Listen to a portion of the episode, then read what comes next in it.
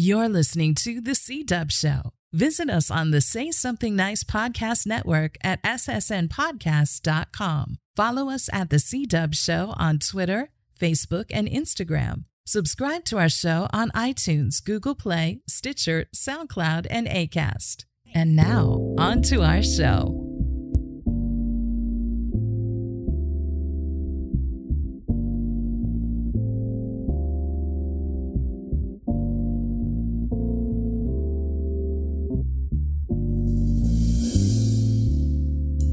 Baby, when you look at me,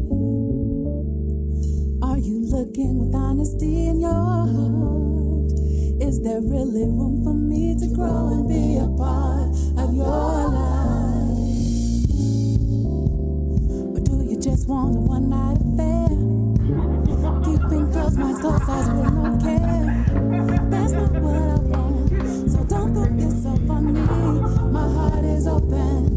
there's more for me, there's more for me. Well, hello everyone. We are here with another episode of the C-Dubb Show, and this week we have a segment of our six degrees of C-Dubb. If you've been listening to the show a while, you know the six degrees of C-Dubb is an episode where I get to interview amazing black queer folks or black or queer folks, and today we have a little bit of all of those things. I'm sitting with a group of amazing five women who are going to be running for the San Francisco Democratic Central Committee. They're going to tell us a little bit about themselves and what the heck a Central Committee is. So I'm going to go around and I'm going to ask them to first tell us a little bit about themselves and what inspired them to run. And this is the second take, listeners. You guys know we fuck up on this show all the time, and so they might have forgot. Hopefully, they didn't. Hi, my name is Tyra Fennell, again running for the DCCC um, for Assembly District 17.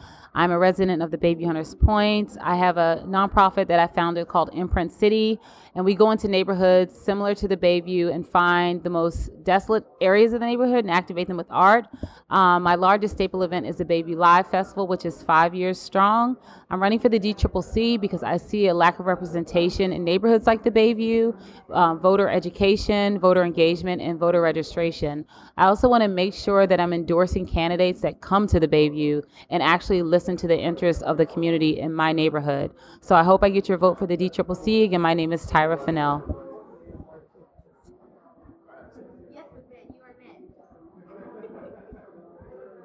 Hi, good afternoon, everyone. My name is Bivette Brackett. I'm a San Francisco native. I'm of Afro Latina descent. I went to school in the Mission and then later graduated from Lowell High School. And um, by being a resident of D5, I wasn't able to stay in D5 and was later displaced to the Bayview Shipyard area where I raised my own children.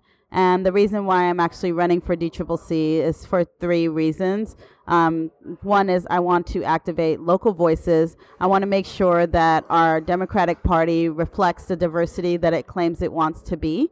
And I feel that part of that diversity needs to include reaching out and creating pipelines of leadership for um, underserved communities and making sure that they feel welcomed into the party. Um, the second focus that I really want to focus on is supporting small businesses. As you know, our small business community has been decimated over the last 10 years, and our party hasn't spent enough time and energy supporting small businesses. And the last thing is families. As most people know, I've been very active around Board of Education issues and so forth, and I'd like to see more investment being made in especially the um, schools in the southeast sector.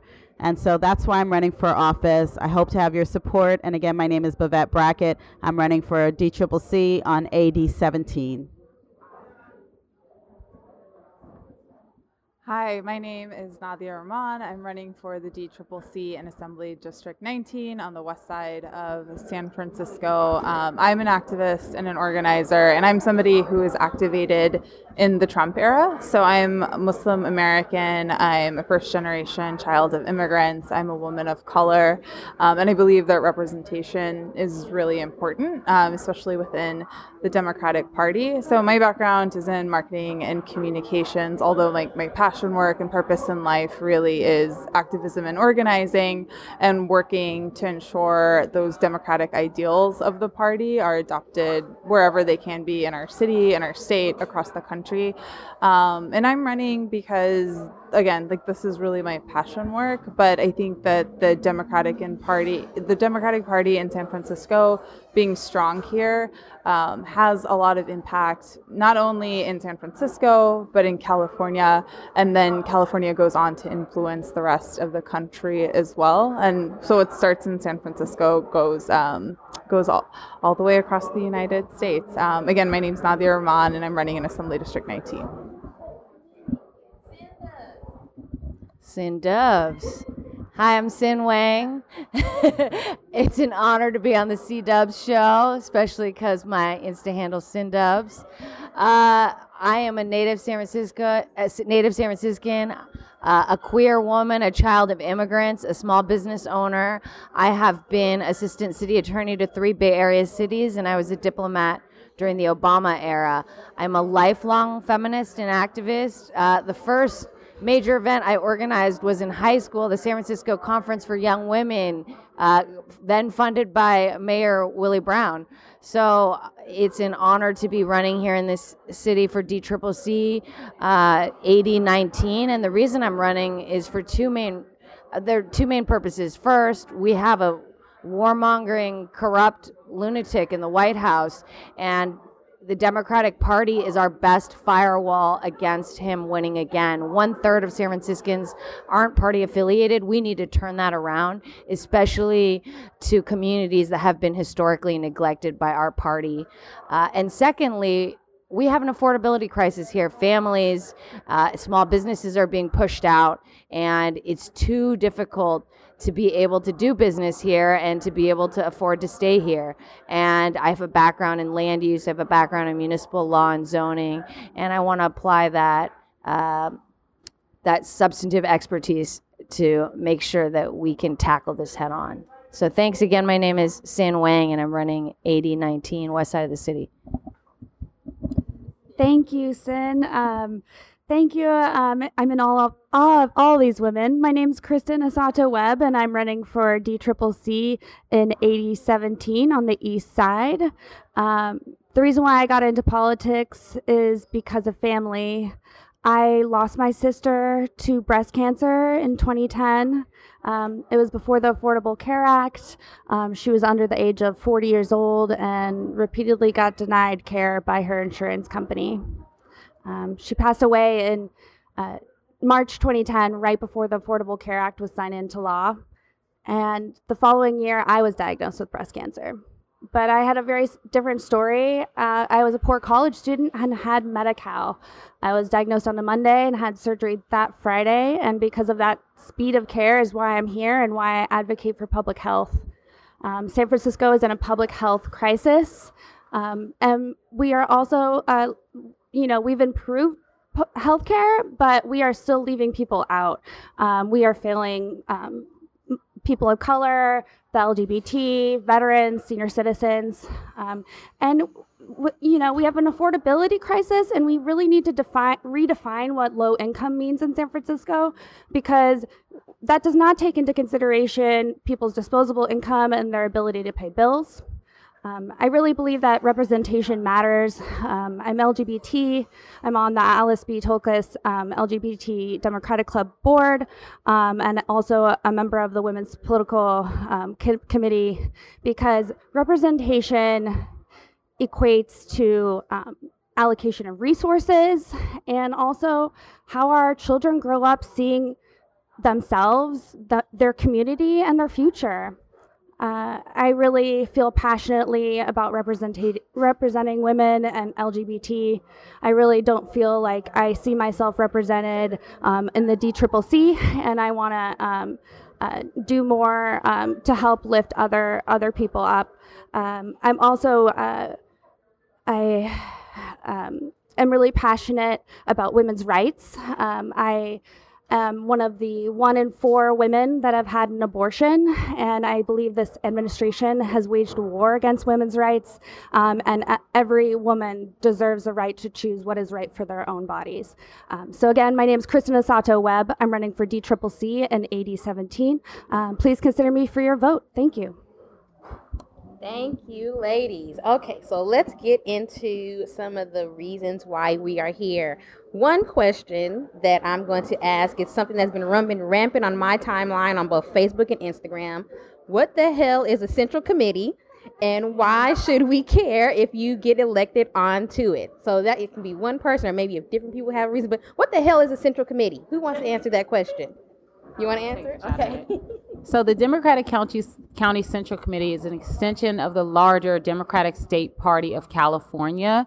We will be representing San Francisco, which there are two sides. There's Assembly District 17, which is largely the southeast sector, Assembly District 19, which is largely well, is the west side of the city. Short in short, the Democratic County Central Committee is responsible for educating and registering voters. That's the biggest job to increase Democratic um, Party voters. The second thing is we endorse our local candidates that run for other seats, such as supervisor, Congress, state senate, things of that nature, assemblymen. Um, and thirdly, we uh, put forward resolutions to strengthen and influence the larger party platform.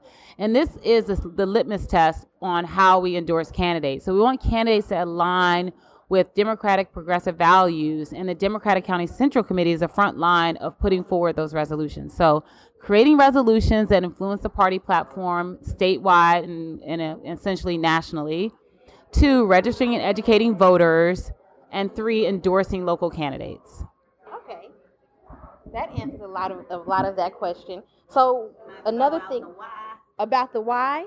Well, Bivette, why? Why should we care if you get elected to the central committee? So the why is that the personal is political.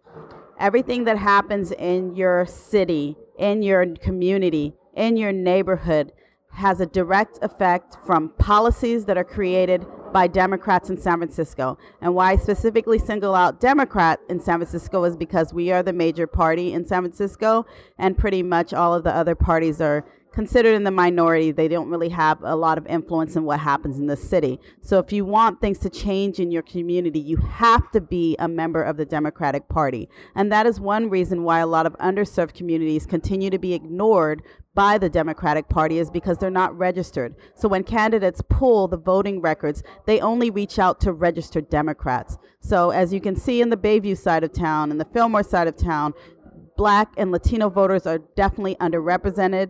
And in fact, the larger climate is pushing towards getting people in our communities to choose no party preference, which actually disenfranchises us even more from being participate from participating in the party and party politics. And so the last thing that Tyra also mentioned is endorsements. It's very important for us to understand that as people of color and people from underserved communities, we can't wait until someone becomes higher up in the party to then complain and say, we don't have a choice of candidates. We actually do have a choice, and that's why you elect your DCCC members because we have the responsibility of endorsing candidates, and we can endorse candidates from our own communities. They don't have to be outside of our communities like what we see happening right now.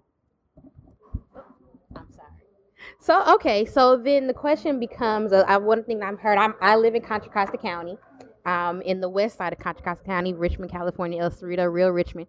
Um, one thing that a lot of people are saying is that you know there's all these different problems at Central Committee. There's not enough representation, or that you know not right people are not being endorsed. But what do you all see as the reason or the quote unquote problem in Central Committee why there needs to be reform? I'm going to ask one of the ladies on this side of the table. Why does there need to be reform at the Central Committee level?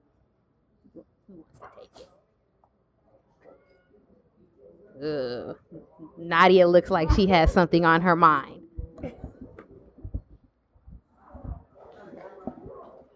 Um, so I think I think this is also like a major reason that a lot of us are running is um, a lot. So a lot of the women who are all of the women that are speaking here on the podcast today are all like very much grassroots folks from the community, activists, organizers. We're just like everyday women. We're everyday people. We're not political cronies. We're not political insiders. Um, I think that what you could say about any of us, um, or just that we've like been really close to the community. Some people like Bivette, you know, are born and Bivette and Cyn are born and bred San Franciscans, like really know the community issues like through and through. Um, and we're here because we care. Um, with the current situation in the Democratic County Central Committee is is like it's basically become like a war over that endorsement power. So whereas Tyra had said, you know, the real value in the Central Committee and the real power that it has is doing the work that it like its bylaws have chartered it to do in terms of like voter community engagement, voter engagement, voter education, voter empowerment, getting those voices that Bivette was talking about that are typically marginalized and not represented to the table. Um, and because that because people are really focused on pushing their political agenda forward um, and, and the endorsement process of that so endorsing specific candidates uh, endorsing specific ballot measures etc um, that work of making sure those voices are represented those communities are brought forth and engaged um, democratic party participation and registration increases. That work has not been done for years.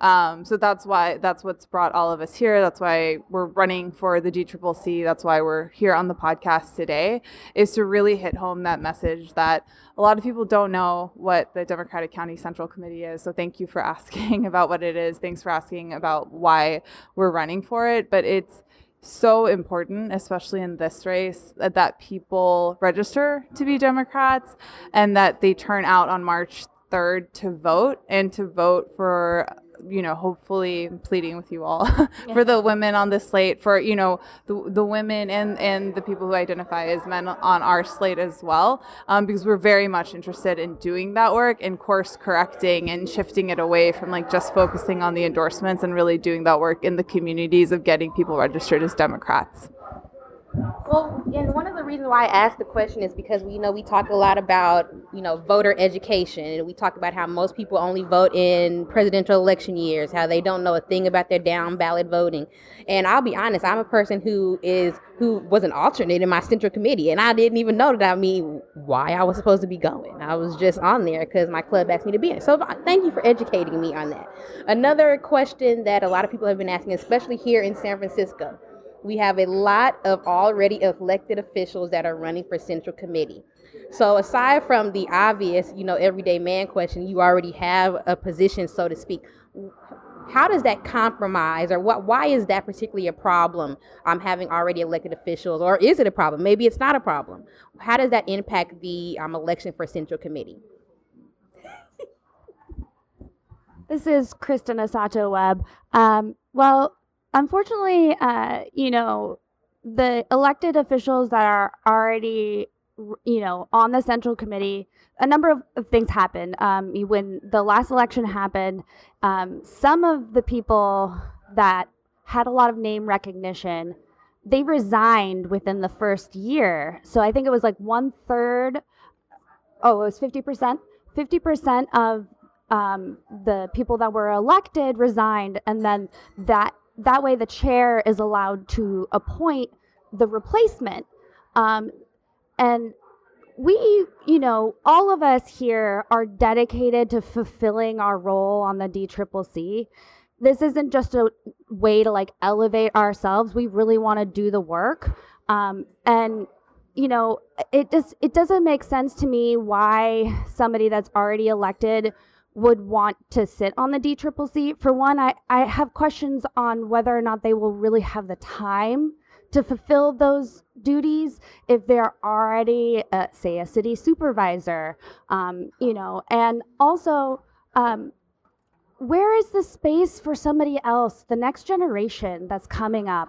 We really need to support the next generation. Um, it's going to be a problem if we can't elevate you know millennials and people that are coming up because you know we're we're eliminating voices we're eliminating ideas and we're just focusing more and more on the same people and um, you know that is damaging not just to our city but our state and our nation Hi, this is Cyn Wang. Wanted to chime in there. As Kristen was saying, the role of the DCCC historically has been to build a pipeline of leadership in the Democratic Party. And the fact that it's become a place where elected officials use their name recognition to consolidate power and a symptom of tribalism, that's a problem. Um, secondly, not only do they already have full sets of responsibilities in their other jobs as electeds, but they're able to skirt some campaign finance laws and use their DCCC campaign as a slush fund. Um, they also are subject to different ethics rules that could cause a conflict as well. Uh, so those are all potential issues uh, with the existing elected officials who are running and using their name recognition.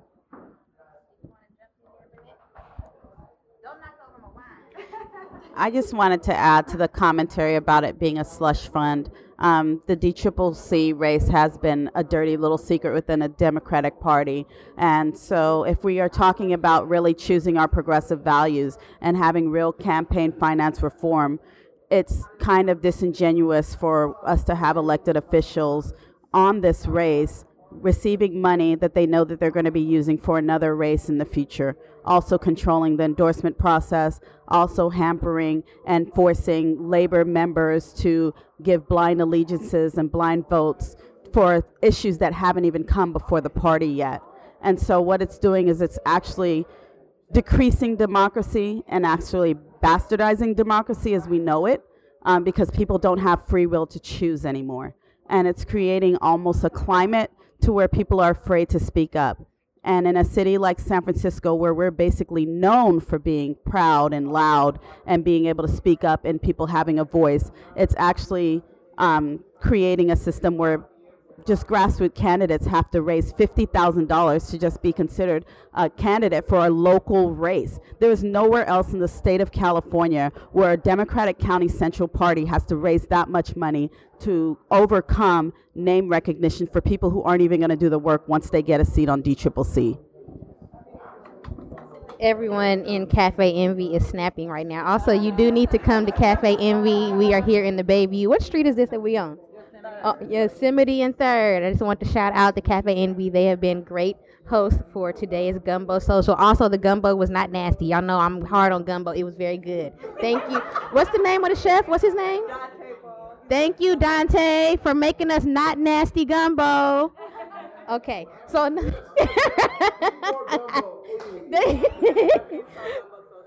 oh, Gumbo Social. Uh, he has pop-ups everywhere, and you can find him on Instagram. But I'll give everybody Instagram handles later. So another important question: We talked about how people don't vote in non-presidential um, years, but a lot of people know that there's a presidential, or at least a primary, coming up in March. So a lot of people are going to be heading to the polls, but not very many people know about their down ballot initiatives. So I'm going to ask each of you, and this is I'm going to go into a second question after because this was inspired by a conversation by Bivette. Um, what is your favorite or favorite is not a good word. What is a, a down ballot initiative that you are very invested in and, and would like to see pass and want people see people to invest more in? I'll start on this side with Kristen. oh, um, remember, I'm from County County. I don't know none of y'all down ballot initiatives. Okay. Um, what's that? Oh, I was talking about the like fire protection. Oh, B. B. That's B. Okay. Okay. So, uh, thanks. Thanks for the clarification, Cyn. um, but this is Kristen. I'm really passionate about um, Prop B because um, that is um, investing in fire protection and emergency preparedness for the city. Um, I have worked over the past um, about four four years in water and in wastewater with the public utilities, and also um, through a national nonprofit. Uh, I'm really passionate about making sure that the lifelines to our communities are um, in good shape and sustainable. A lot of our infrastructure is crumbling because it is 50 50 to 100 years old and or it wasn't well thought out when it was put in place. so we really need to invest in that infrastructure um, and then uh, improve it. Uh, part of the uh, problem is there is not enough money allocated to the auxiliary uh, fire safety um, uh, system, and uh, a lot of the city is at risk. And with three active fault lines in the area. We really need to prioritize that.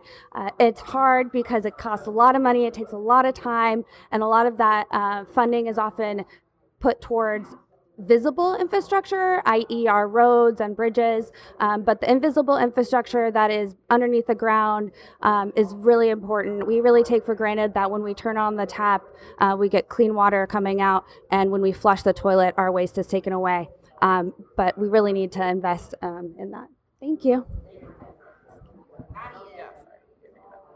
Um, hi, this is Nadia. Um, so I'm totally 100% with Kristen. Yes, on B um, for earthquake and fire safety. I think, um, you know, we haven't been in that situation where there's been like a huge scale, like devastating impact on the city, like either from an earthquake or from a fire. Um, and it's easy to kind of get complacent when things are fine. Um, but I think that that emergency preparedness, like making sure infrastructure is where it needs to be in case a disaster like that happens, making sure our first responders are well equipped to protect the citizens of San Francisco if something like that happens is actually really important. And hopefully, in the long term, like that'll, we'll never have to cross that bridge. But from like a statistical perspective like something will probably happen where we're going to need those resources and we're going to need our first responders to be prepared. And in order to save lives and protect people's quality of life um, we, we need to make sure that's in place. So i'm passionate about that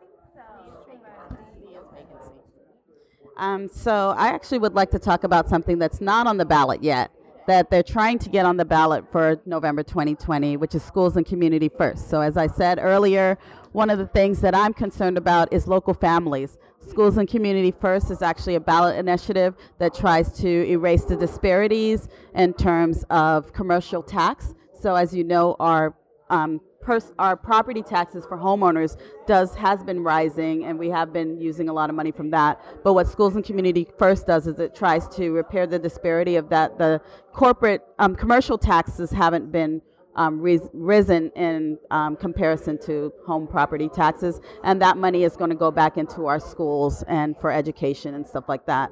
So, schools and community first. Um, I really would like that to be a initiative. So, if you guys see people on the streets looking for signatures for that, please make sure you guys sign sign that initiative so we can get that on the ballot for 2020, so that we can have a really good, solid tax revenue um, in perpetuity for our schools and our communities.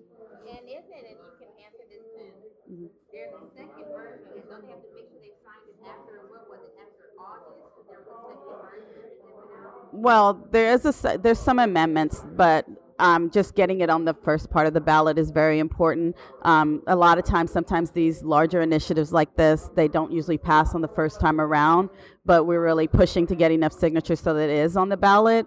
Um, and I think that's the part that's important is having these conversations of having statewide um, funding sources, not just local. Um, I think that what we're going to see in the next upcoming recession is that a lot of cities are not going to have the money that they're going to need to reinvest in their communities and in their local schools. And I just would hate to see a lot of school districts across the Bay Area go bankrupt like they did. You know, Vallejo was one of them. Richmond had a couple issues. Oakland is dealing with those issues right now. So we need to start not just being reactive as a Democratic Party, but being proactive about those funding sources. All right, and Tyra, I saw that you were ready with your. Oh yeah, I was trying to figure out what to pick because it, everything, a lot of things have been discussed already, but um, kind of on the, in the same lines of education, there's a lot of infrastructure issues with City College, um, and so there's a Prop A, uh, Proposition A on the ballot to support funding for City College job training, repair, and earthquake safety. And we know that the Bayview is over um, undergoing some renovation to its own City College, um, especially the 1550 Evans campus, which is being built. And some of these funds will go to support the infrastructure resources for the programs in the Bayview Hunters Point. So I encourage everyone to vote yes on Prop A. Um, again, supporting um, some of the education infrastructure in the Bayview Hunters Point through City College. Awesome. Send Cinda. Hey. Uh, I agree with my slate mates on the issues they raised, particularly around Prop B. Uh, San Francisco is a very is a is a city that's very vulnerable to natural disaster, and we have to reinvest in that infrastructure. But I also wanted to call out Prop D. I am a small business owner. Last year in San Francisco from January to October, we had 411 restaurant closures. Uh, Arizona State University did a study and, of the entire country and found San Francisco was the leader in terms of being the toughest city in the United States to open and operate a business. Prop D would put a tax on uh, vacant commercial properties. And so I think that provides a better incentive for folks to restore these commercial corridors. All of us know that here in San Francisco, there are too many empty storefronts. Uh, we need to make it easier and we need to provide disincentives for landlords to keep these properties off the market and to um, restore the vibrancy of our neighborhoods again, which is through small business. is is not just the backbone, but is, is the lifeblood of, of our communities. we got everybody. So, one thing that I noticed about the slate reading everyone's bio, aside from the fact that Nadia is from near almost where I am in Texas and I'm in Louisiana, that's besides the point. Um, you, you all talked about representation. So, I know that we have two queer folks that are on the slate. We have two African American women that are on the slate. Um, Nadia, I forgot what, what your background was again from Pakistani origin. All right, so we have you know very diverse POC slate, um, gender non-specific. Um, I know that Tyra, I know that you're a graduate. You're a graduate of Emerge, correct? Yes. Uh, and Bivette is a graduate of Emerge. Is everybody here? Cyn, what the heck? I'm a, and I'm not a graduate yet. I gotta finish, but I mean I'm going this year. Every, but the point is. Oh, yay! We're all sisters. We'll make you an honorary sister, Cyn. That's okay.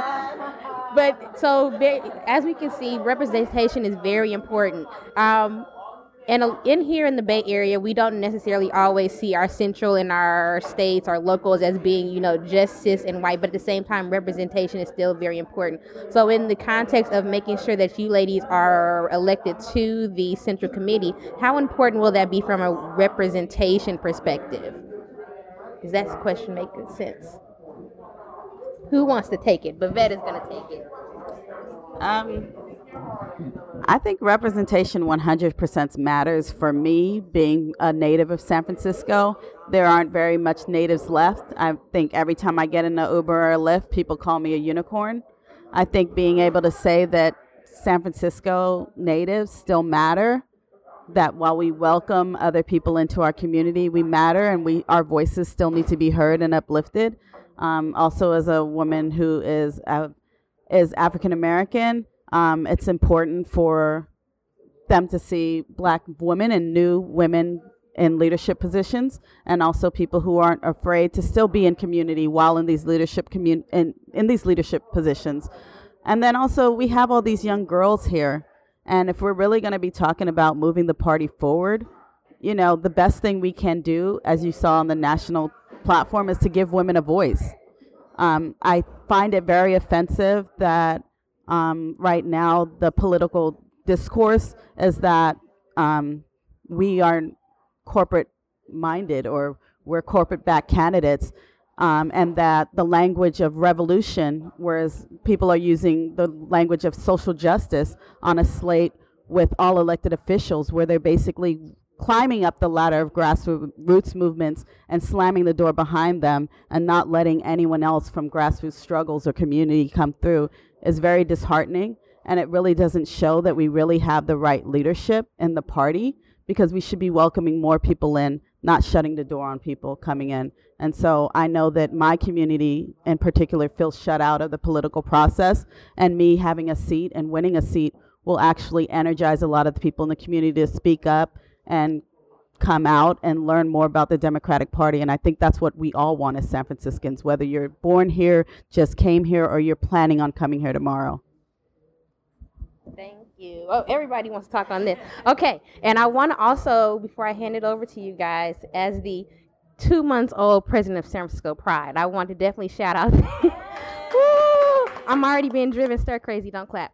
Um, um, specifically, and I want to shout out also Jane, who was supposed to be here with us today and who was in an accident, and we want to definitely know that we have, at least for me, I don't want to project anybody else. I have, he has, I have her in my prayers, but um, the importance of having our LGBTQ and gender non-specific, gender non-binary folks represented in, in Central Committee. You know, what does that mean to you as folks who are, for me, watching what happened to Katie Hill earlier or last year as a black queer masculine presenting woman it puts a lot of fear into you as a queer person because you see how the way that she wasn't supported or that she felt that she wasn't supported so how important it is, is it to you all to be elected into the central as as lgbtq or, or queer people This is Kristen. Um, representation is very important to me. I really firmly believe that it is the first step in creating um, and correcting the imbalances in the greater system. Um, really feel that um, LGBT women um, uh, need to to be out there and be in uh, um, positions of leadership. Uh, the administration. Uh, Trump and a lot of the Republicans have waged war on women and the LGBT. Um, I was I got married to my wife in 2017. Our wedding was planned for April, um, but when Trump got elected, we got married in January on January 19th, right before he got inaugurated, because we were scared as hell that our rights were going to be taken away. Um, my wife is everything to me, and she is very androgynous. Um, she is Japanese American, and um, this is the most accepting place we have ever lived. And I love San Francisco. It has welcomed us with open arms. And um, I want to work to improve because I believe San Francisco has such potential. And if it can't happen here, it can't happen anywhere, in my opinion. We are the most progressive city in the nation, and um, we need to pave the way for the future. And I, I think that we're ready to do that. Thank you. Hey, this is Cyn. I couldn't agree more with that. And as everybody says, if you're you don't have a seat at the table, you're on the menu. That's why representation matters. Uh, San Francisco, the Bay Area, is the birthplace of of the Black Panther movement, of the same-sex marriage movement, the anti-war movement. This is a place where innovation, social change, and progressive values happen and are manifested every day in our communities. And yet, we look at the Board of Supervisors, we have one LGBTQ representative. Uh, that's too few. Again, DCCC is one of the places where we build that pipeline to leadership. And I'd like to see a lot more representation. Um, well, I want, I wanted to say something else. Okay, Okay. Um, so this is like along the lines of representation, and I think that like um, everyone here, Tyra, Bivette, um, Kristen, Cyn, and myself, and then Jane also, who couldn't join us but is with us in spirit. Um, we also have, you know, because of where we come from, because of our backgrounds, because of like our ethnic origins. Um, we have very different like life experiences and we're, we would bring that to the democratic county central committee too. Um, but then we've all done a lot of different things professionally um, and we can bring that as well. So i think a key part of representation is also the work people do to connect with communities whether you belong to them or not. So as an example um, like a lot of the work that i've done in my career as like a communications professional is doing the research of figuring out how people behave, how they think, how to target specific communities, and then engage them where they are. Um, and then connect with them based on like the messages that'll actually resonate with them. And that's something that like we don't really see the Democratic Party doing. We see them kind of, you know, the Democratic Party of San Francisco, we see them behaving and messaging in a way that's convenient to them, but they're not really connecting with people because it's kind of like a one way dialogue. And that I want to tie it back to representation because it's like when you bring in the people who can do that work, who have been doing that work in one form or another, whether it's as a communicator or somebody who's like a community activist or whatever, like that adds value to the party. And that's why representation is important. So, um, just to give you an example, uh, the last the last time the Democratic Party of San Francisco tweeted was back in October. Um, there's so much that has happened since October. Like for instance, like we we're nearly like at the brink of war with Iran. Um, yeah, they do need. Yeah, they they need like a lot of help. So that's why we're running. Um, but yeah, so we're like at the brink of war with Iran right now because of something that our president, who's been impeached in the House, did that could be debatable as like unconstitutional. Um, and like our local Democratic Party has not said anything about it in the last week plus since it happened. So, you know, from a communicator's perspective, what should they have done? They should have gotten out messaging as soon as that happened, like within 24 hours, on what we as Democrats in the city can do. So we can reach out to Nancy Pelosi and say, I condemn this action, this assassination of this general, and I want to make it clear that I do not want my country to go to war with Iran. Um, and then also that same um, guidance for reaching out to our senators. Um, but that never came but that never came down from the Democratic Party. And it's like those are the things that aren't happening, which really showcase that it's not working. Well, okay, so I, I did an addendum to the way that the six degrees of CW normally end. So I'm going to first ask everyone because it's a long list of questions and you know it'll take a long time. So first, I'm going to ask you a serious ending question. Then I'm going to ask you a not so serious. So the first question, we're going to be running a campaign for San Francisco Pride for our 50th anniversary, which is Generations of Hope. And the question that we're going to be asking our board members is, what gives you hope? So I would like to ask the panel the same question. What gives you a hope um, after elections and beyond election? What gives you hope going into the future of the Democratic Central Park Committee? Starting with. Hi, thank you for having us. Um, yeah, so I think one thing that gives me hope is that after, I think before Trump was put into office, people were kind of going along to get along. There was a lot of apathy, especially in the Democratic Party. And one thing I'm hoping the silver lining from this horrible situation will bring us is a group of emerging leaders like we see today and we're learning today um, that are going to be invigorated, passionate, and mobilized, not only national, around national politics, but locally, a lot of things happen at the local level. People really discount it, but that's really where a lot of fundamental, tangible things happen. And I see a mobilization of new emerging leaders that are passionate, that are becoming educated and strong in the party. And so I'm really feeling hopeful that that will help um, shift the whole uh, energy of the country.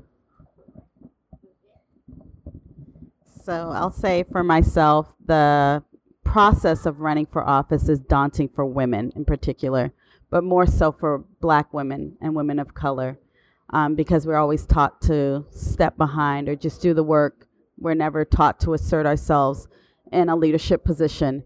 And so, what gives me hope is this process of being able to talk to my neighbors again, meeting new people through the endorsement process, meeting people across various different generations, and kind of hearing some of the things that resonate with me and make me feel like I'm supported and that they understand some of the issues that are plaguing our community. And then also, more than anything, um, from talking to people in all the different districts in this city who are afraid to speak up and say that our political climate in San Francisco has gotten to a breaking point.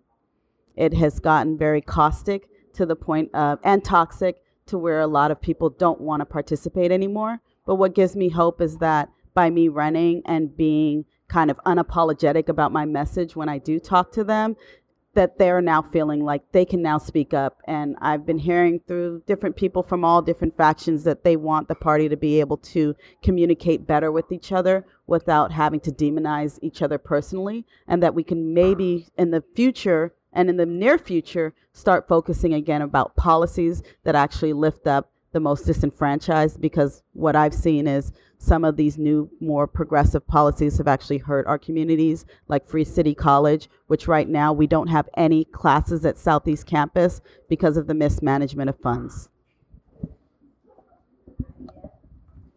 Hi. Um, what really inspires me is getting out there. So, uh, what all of us have had to do is a lot of um, grassroots campaign literature dropping uh, in communities that we represent in our assembly districts as a part of our campaigns. And what that means is like we're dropping off literature, but a lot of times we're like inter- intercepting people as they're like coming or going from their homes. And people, like at least all of the people that I've come across, like are interested, are asking questions, do have curiosity, are inspired by us running. Um, so that interaction and that seeing that people care and they are interested and they do give a shit like that is very inspiring to me. And then actually a second thing that i'll mention is that through this experience and um, again you mentioned earlier that um, like a number of us went through um, emerge california uh, to train to run for office is um, the people in like my network um, so like my personal like family and friend network who are like you're just a regular person and you're actually running for office and i'm seeing you do it you know via your social media and like it makes me think that i can do it too like that's really inspiring to me that other people feel that they can tap into this like political bubble that might have felt totally inaccessible before This is Cyn. Uh, that was so well said. I completely agree. There's something puts uh, the idea of running at, of political participation back in the grasp of, of everyday people and communities as part of this process. Uh, for me, what's giving me hope is these are really dark times that we're living in on an on a national and international level, but to see these these grassroots movements, whether they're for criminal justice reform or or gun safety and gun reform from Parkland students, or even holding um, sexual predators like the men who've gotten away with it for generations and and generations accountable through the Me Too movement, um, Black Lives Matter all of these folks are finally being taken to task and a lot of it is through the power of social media and just communities being galvanized and and that gives me a lot of hope This is Kristen. Um, I'll say um, there's two main things that I really think that just inspire me and give me energy and give me hope.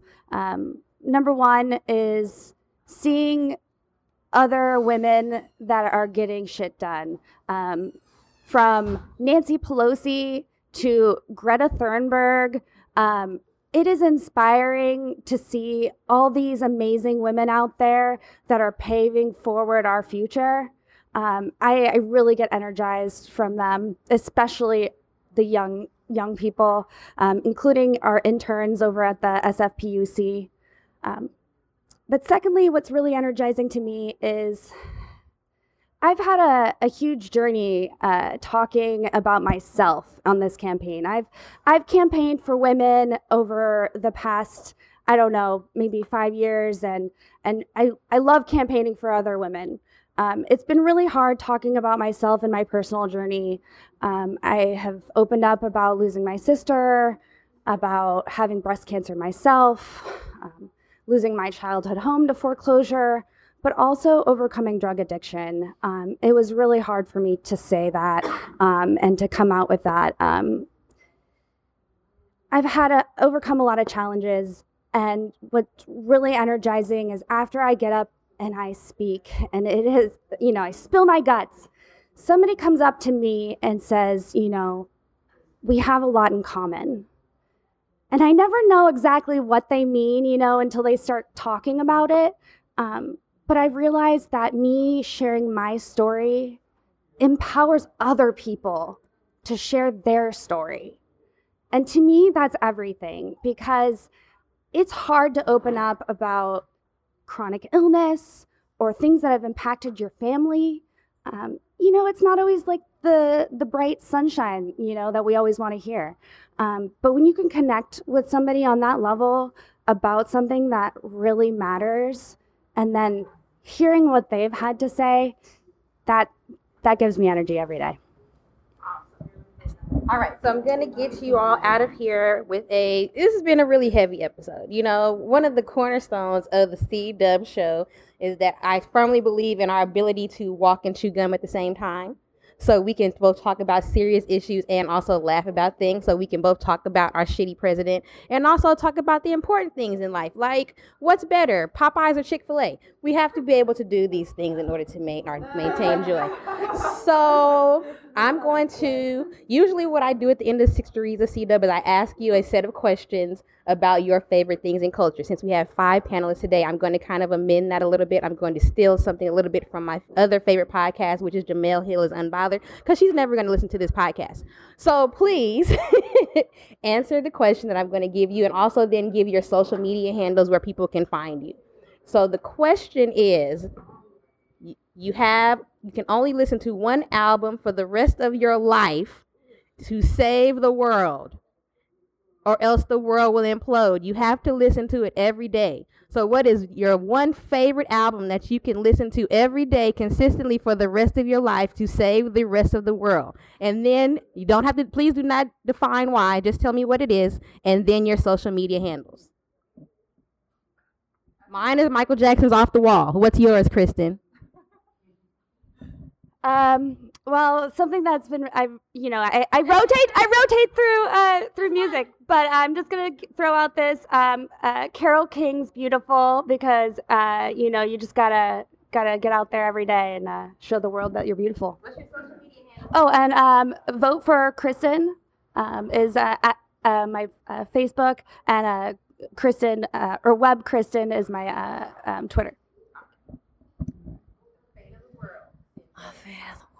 Okay, uh, just, uh, Cyn Wang here. I'm really struggling with this because I have a different album like every week, but maybe a classic that I go back to all the time is Fleetwood Mac. And my Instagram handles Cyn Dubs, as you know, and uh, cynforsf.com is my website. Hi, this is Nadia Rahman. Uh, my album would be Beyonce's Lemonade. She dropped that right as I was getting divorced, so it really resonated with me for a number of reasons. Um, and my social media handle is Nadia Rahman SF, N A D I A R A H M A N S F. This is too hard. I'm upset now. Why did you say album? Can we like pick genre of music or something? no. Um. So just to answer it, I probably think um. Okay, still going. Woo! All right. So you can find the C-Dubb Show at on all social media networks as the C-Dubb Show. You can find me on Instagram as C-Dubb the host. And on Twitter as C-Dubb the host, you can find me on Facebook as Dub Carolyn. If you're easily offended, don't add me on Facebook. Don't send me no random Instagram or Facebook messages about how much I've offended you. That was the entire point. Um, please follow and subscribe to us on iTunes, Google Play, Spotify, Stitcher, and Spreaker. We are going to be going on a break after this show is posted because we're going through a little bit of an overhaul, but we have all of our old episodes, including the timeless classics like This White Man Got Lost Looking for India or Where Do Broken Hearts and Hymens Go? So. Please listen to all the epi- old episodes. That is this week's edition of the Seed.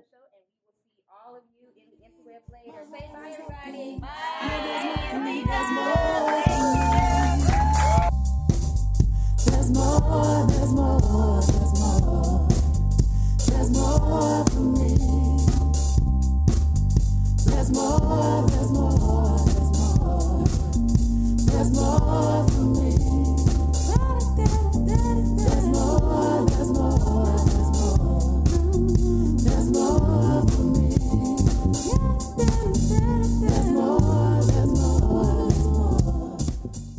The C-Dubb Show.